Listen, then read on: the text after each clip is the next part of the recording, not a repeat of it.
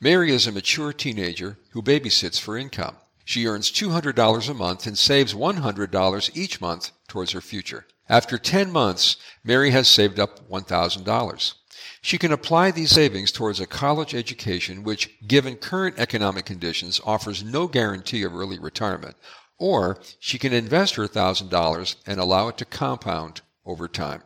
Mary makes friends with a homeschooling family and learns about college level entry placement exams, or CLEPs, pronounced CLEPs, that provide credit for college courses without having to attend college. Mary learns that she will be able to study at home on her own schedule and take all of her CLEPs for a combined total cost of less than $3,000, then go shopping for a college diploma. Mary borrows the $3,000 from her parents and pays them back over 60 months at $50 a month.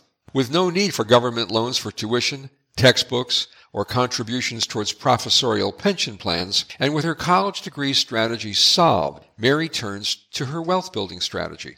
Mary reads a few good books on the science of wealth building, like Rich Dad, Poor Dad by Robert Kiyosaki and Trade Your Way to Financial Freedom by Van Tharp.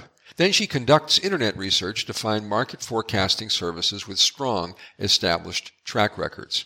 Mary settles on a subscription to a monthly advisory service and she funds her account with the $1,000 she saved. Even with the occasional losing month factored in, Mary averages 3% per month after netting out subscription and commission costs. Mary has studied the astonishing power of exponential growth to compound money over time and figures that an average 3% monthly return should double her account in about two years. She knows that it will take a decade or more to compound her money into the nest egg she desires, but she's patient because she trusts in the mathematics behind the process. She also knows that regular additions to her account will dramatically increase exponential growth, so she adds an extra $100 to her account each month and her account doubles to $2,000 in just seven months. Mary now withdraws $1,000 and funds a second online brokerage account, which she uses to trade a second advisory service, which also averages a 3% monthly return. She does this because she understands the advantages of diversification. Because her babysitting service has grown and now makes several babysitters available, Mary can afford to add an extra $100 a month to each of her two accounts. Her total investments double to $4,000 just six months later. Mary now withdraws $500 from each of her two accounts and uses the $1,000 to fund a third account, which she grows by using a third advisory service that also averages about 3% a month. Her investments double to $8,000 and again to $16,000. It has now been 35 months since she started, and even though she's only 19 years old, she's well on her way to financial freedom.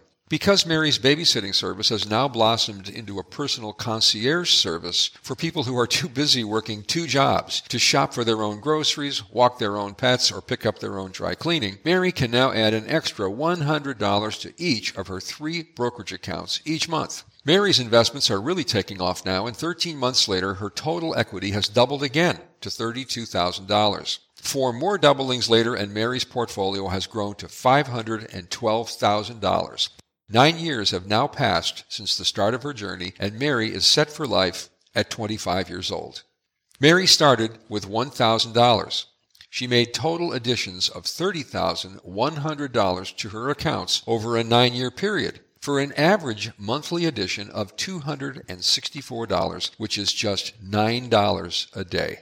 This was easy for Mary to do. All that was necessary was to make some minor adjustments to her budget, none of which she even felt.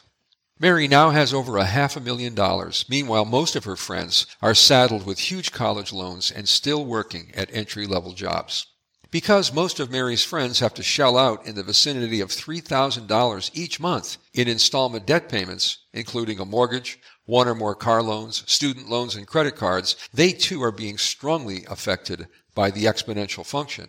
But in reverse, Mary's portfolio is now growing by over $20,000 each month. She decides to sell her concierge service and starts tapping her investments for $10,000 a month in cash flow, which provides her with a very nice lifestyle while still allowing the remainder of each month's growth to continue compounding. Even with $10,000 being withdrawn each month, Mary's investments continue to double every 40 months, and by age 30, her portfolio has grown to over $2 million. Mary's friends live in modest, fully mortgaged, tract homes in heavily developed communities while carrying heavy debt loads consisting of student loans, mortgages, automobile loans, and credit card balances. Her friends will struggle for years to get ahead while Mary has long since retired. With no need for a job, what will Mary do with the rest of her life? Anything she wants. Mary loves to read and has plenty of time to read whatever she likes, but her favorite book of all is still the one she read when she was 13 years old. It's her seventh grade math book, the one that taught her about the exponential function.